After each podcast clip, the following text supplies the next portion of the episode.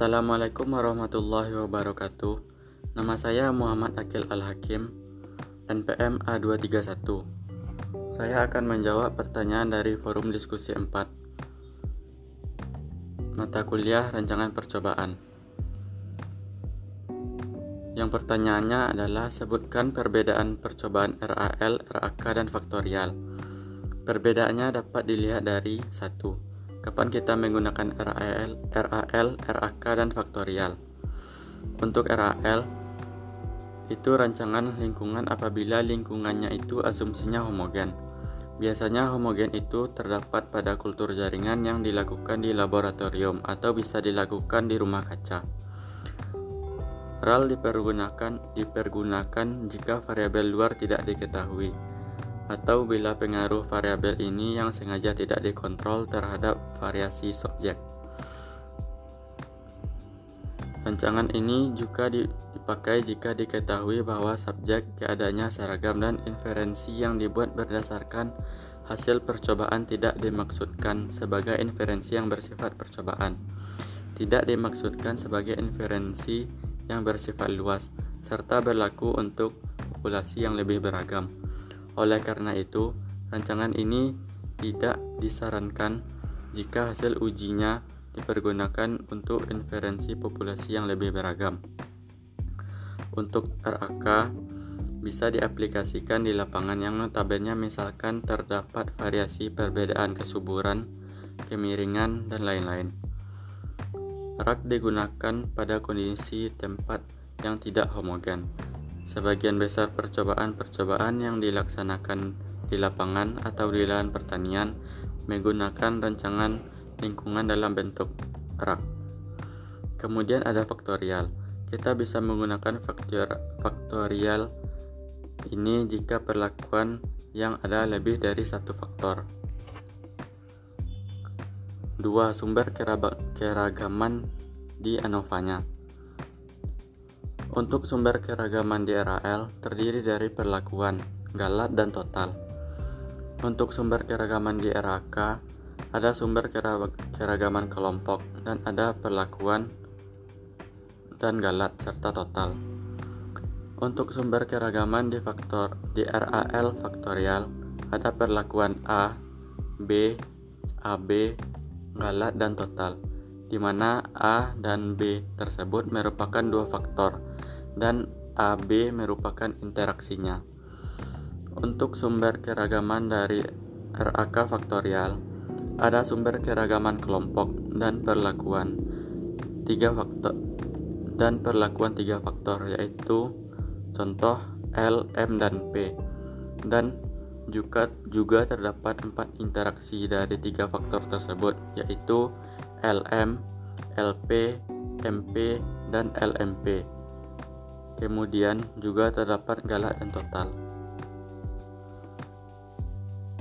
3. Kelebihan dan kekurangannya masing-masing.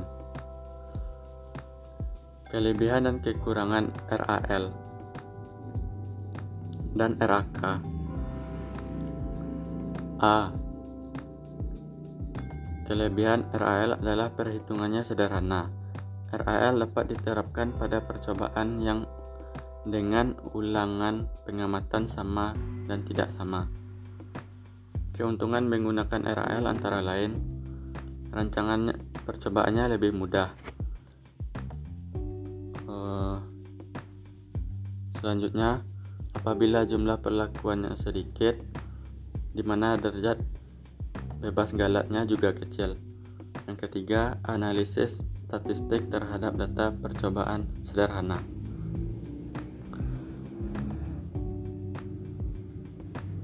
Keuntungan yang keempat, fleksibel dalam jumlah penggunaan, perlakuan, dan ulangan. Yang kelima, terdapat alternatif analisis non-parametrik yang sesuai. Yang keenam, permasalahan data hilang dapat mudah ditangani. Yang ketujuh, tidak memerlukan tingkat pemahaman yang tinggi mengenai bahan percobaan. Untuk kekurangan RAL antara lain satu terkadang tidak efisien. Yang kedua, tidak ketepatan atau presisi mungkin tidak terlalu memuaskan kecuali unit percobaan benar-benar homogen. Yang ketiga,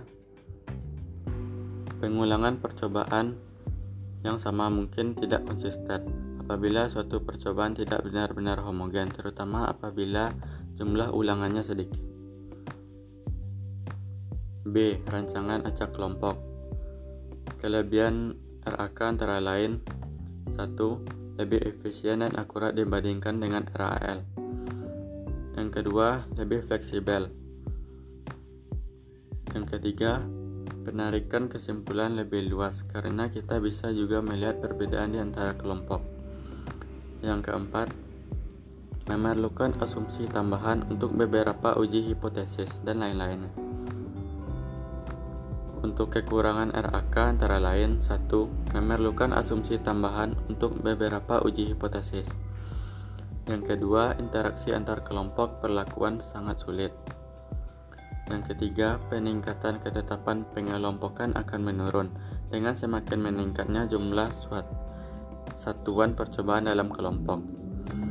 Empat, Derajat bebas kelompok akan menurunkan derajat bebas galat sehingga sensitivitasnya akan menurunkan akan menurun terutama apabila jumlah perlakuannya sedikit atau keragaman dalam satuan percobaan kecil. Yang kelima, memerlukan pemahaman tambahan tentang keragaman suatu, suatu percobaan untuk suksesnya pengelompokan. Yang keenam, jika tidak ada data jika ada yang keenam, jika ada data yang hilang memerlukan perhitungan yang rumit. Adapun kelebihan dari RAL faktorial antara lain dapat menghemat waktu dan biaya. Yang kedua dapat diketahui interaksi dua faktor dan besar pengaruh utama. Adapun kekurangannya, satu makin banyak faktor yang diteliti, pelakuan kombinasi meningkat dan analisis perhitungan lebih sukar. Kelebihan dan kekurangan RAK faktorial. Kelebihannya satu analisis statistiknya masih bersifat sederhana. Yang kedua, jika tujuan pengelompokannya terpenuhi, rancangan acak kelompok faktorial memberikan presisi dan efisien yang lebih tinggi dibandingkan RAL faktorial. Yang ketiga, jika ada satu atau dua data yang hilang, analisis statistik masih dapat dilanjutkan dengan teknik data hilang. Kekurangannya, RAK faktorial juga memiliki kelemahan yaitu bila perlakuannya dapat perlakuannya banyak, maka luas kelompok percobaannya juga bertambah besar. Jika ragam dalam kelompok menjadi besar, ragam galat menjadi besar dan uji F menjadi kurang PK.